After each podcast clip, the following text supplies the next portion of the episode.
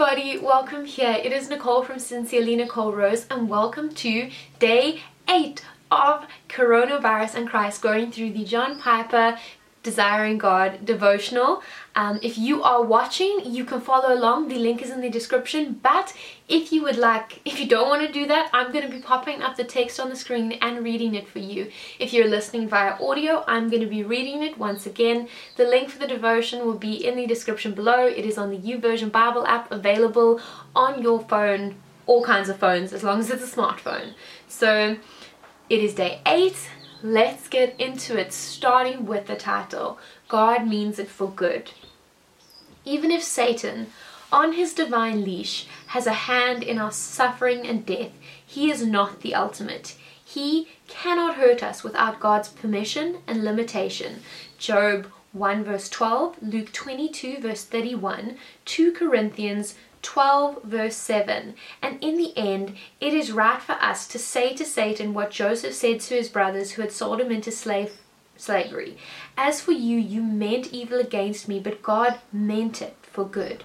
Genesis 50 20 be careful not to water this down. It does not say god used it for good or God turned it for good. It says God meant it for good. They had an evil purpose and God had a good purpose. He didn't start cleaning up halfway through the sinful affair. He had a purpose, a meaning from the beginning. From the start, He meant it for good. This is the key to comfort when the evil of men and the suffering of Satan compound our suffering. In Christ, we have every right to say, Satan, or to evil men, you meant it for evil, but God meant it for good. Neither Satan, nor sickness, nor sinful man is sovereign.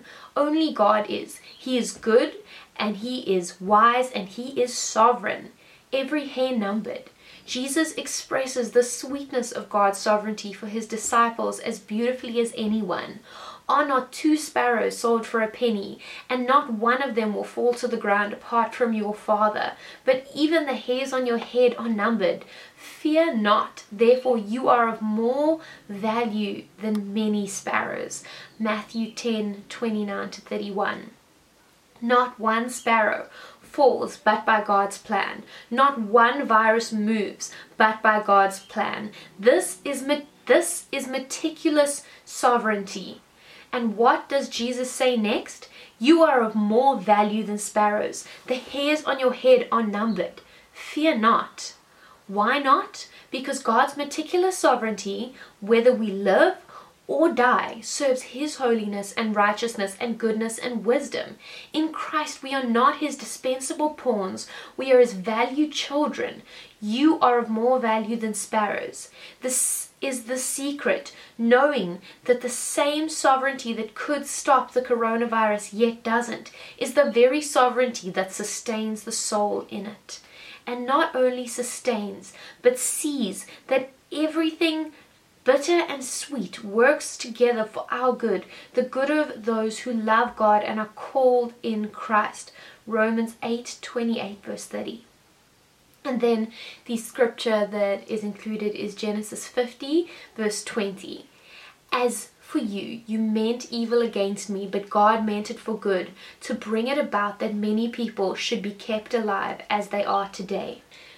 So, this comes back so much to what I spoke about in yesterday's episode, speaking about how Satan has no actual power. And I love how John Piper just puts that in the start here. Even if Satan, on his divine leash, has a hand. He is not ultimate. In the end, he is not who we need to be worrying about. We actually don't need to be worrying at all. The word literally tells us not to worry. Who of you by worrying can add a single day to his life. I love how he focuses on our use of words. I used to love this saying, God will make it better than if it hadn't happened at all. And I think that was so encouraging to me in that time, but also looking back now, I can see my language should have been, it happened because God meant it for good. And that doesn't offer that same term of comfort, but at the same time, for me, it makes everything worth it. It makes the suffering we endure easier to face every day because my sovereign faithful, righteous, good, holy, merciful God means it for good. While we are going to have to go through unpleasant things, I mean, just look at this pandemic that is sweeping the world. God is not surprised. He is not unseated. He is not shocked, shook, terrified. He is in control. And what more could we ask for when looking for comfort? That we have a God who is in control, that what the enemy has seen and is going to try and twist for evil is actually God's and he will use it for good because he meant it for good. I love how he puts in this warning not to water it down. God used it for good. I just said that. And it's so true to remember that we started with an intention. Then I love how he comes and he just looks again at the scripture where it says, Every hair on our head is numbered. We are seen, we are cared for, we are loved, we have a holy, righteous, merciful, good, kind, loving Father. We don't have to worry, we don't have to fear. His meticulous sovereignty is over us. He has every day of our lives written down. He knows us, He cares about us. He is more involved in our lives than we are. He is closer to us than our skin and our bone. And we can sit back and we can breathe, knowing that not for a second of our lives are we outside of God's sovereignty. We are collected, we are safe, we are held. While that might not be our physical circumstance, that is always our spiritual circumstance, and that is what matters. We have been saved from the pandemic of sin, a virus that has been ravaging this earth for centuries.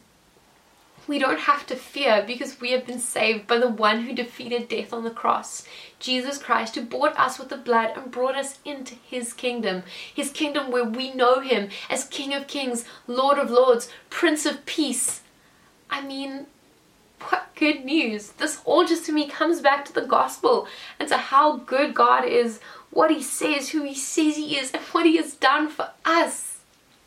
So, I am going to pray us out because this is super encouraging. I hope it's been doing to your heart what it's been doing to mine, which is just filling it with life and with the reminder of who God is and that He is who He says He is. So, Lord, I thank you for your goodness, your mercy, your loving kindness. I thank you for who you are, and I thank you that you are more involved in my life than I am. That you have meant things for good. You have planned ahead. You know what you're doing thank you that you are involved. I thank you for who you are. I ask that you would just remind us of this in every moment and every part of our lives. And I ask that you would just give us a hunger for your word so that we can constantly be reminded of who you are and what you do. In your name I pray. Amen.